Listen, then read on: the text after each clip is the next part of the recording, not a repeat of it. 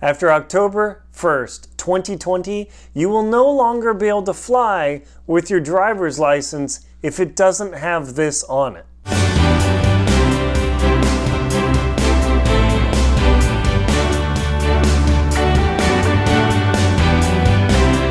After October 1st, 2020, if your driver's license doesn't have this specific thing, you will not be able to fly using it anymore.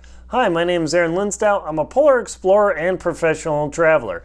This will get your attention. If you think you're going to go to the airport after October 1st, 2020, walk right up, show your license to the TSA, and they're going to say, Sir, ma'am, sorry, that license is no longer valid for flight. What? There are going to be a lot of screaming people. I am warning you now. This is like a big, big deal. There is a thing called the Real ID Act. It was enacted in 2005 after as a response to the attacks on September 11th, 2001. This is 2020 now, folks. This thing has languished for mm, 15 years, and finally, Congress has finally cracked down and said, okay, look, all of the states need to comply with this law, otherwise, you're not going to be able to fly. So, the Real ID Act is a big, big deal. Now, you get a little gold star on the upper right hand part of your driver's license. California has a bear with a blank out star, other states have other things. But a couple of years ago, multiple states said, hey, we're not going to comply with the Real ID Act. I'll, I'll put links below. This is important reading. And a lot of states said, We're not going to do this. Well, when people start showing up to the airport and they can't fly for a funeral, graduation, a wedding, a business trip, they're going to go screaming mad. And I'm warning you now, this is really important. So, what do you need to get a real ID compliant driver's license? Well, you need multiple things. Let me look it up here.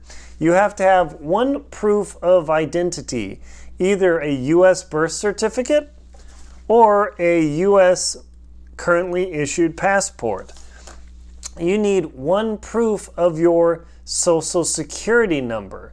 You need two residency proofs, and these residency proofs include an original certified, uh, let's see, uh, a rental or lease agreement, a mortgage bill, a utility bill, a W 2 from your employer, medical, or a school document.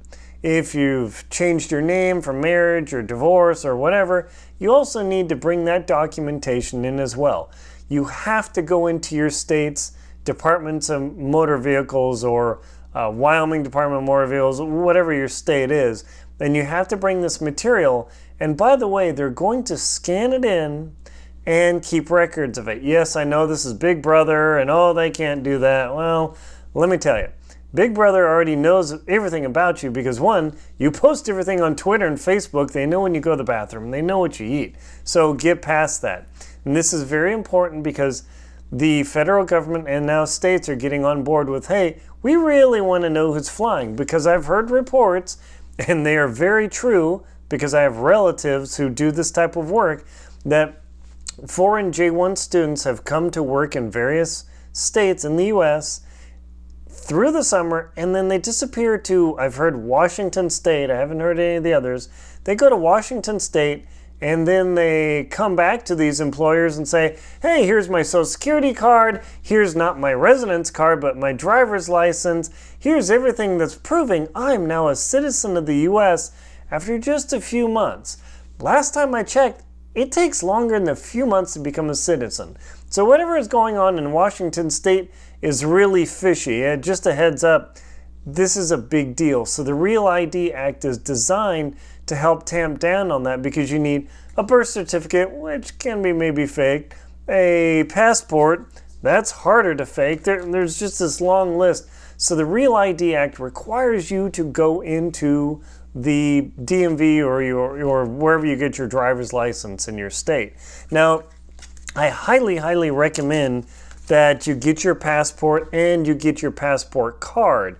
These two things allow you to travel uh, wherever in the world, passport card over land, but it's a second ID because if your driver's license isn't Real ID compliant, your passport card will get you on the plane. It does fit in your wallet. It is the size of a regular card here. Now, obviously, I blurred out my driver's license, my passport card, because I don't want to be showing the world my driver's license and passport information.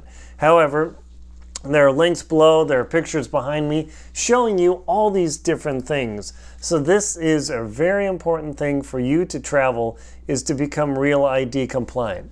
Is this a pain? You better believe it. You have to go in with this not not a big old stack, but you've got to go in with a stack of valid paperwork and stop by the DMV. People who me like renew through the mail or use AAA or whatever this one you can't get around. You actually have to show up and provide this information to your Department of Motor Vehicles in your state, whether you're in Washington, Florida, Maine, California, Kansas, Minnesota, Texas, Alaska, Hawaii, wherever.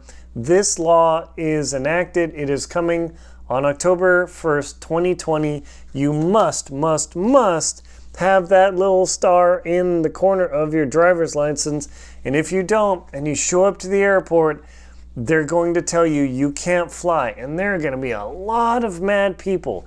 Do not be in that line. In fact, for the first week, unless you're really needing to fly, say I'm a professional speaker, so I'm flying all the time, I might want to avoid the airport because it's going to be news o rama. I hope you found this information helpful on the Real ID Act to make sure that you can still fly at the airport throughout the United States. My name is Aaron Linsdau. I'm a polar explorer and professional traveler. Please like and comment on the video, and if you found this information helpful, please subscribe to support the channel. Thank you very much for watching and travel safely.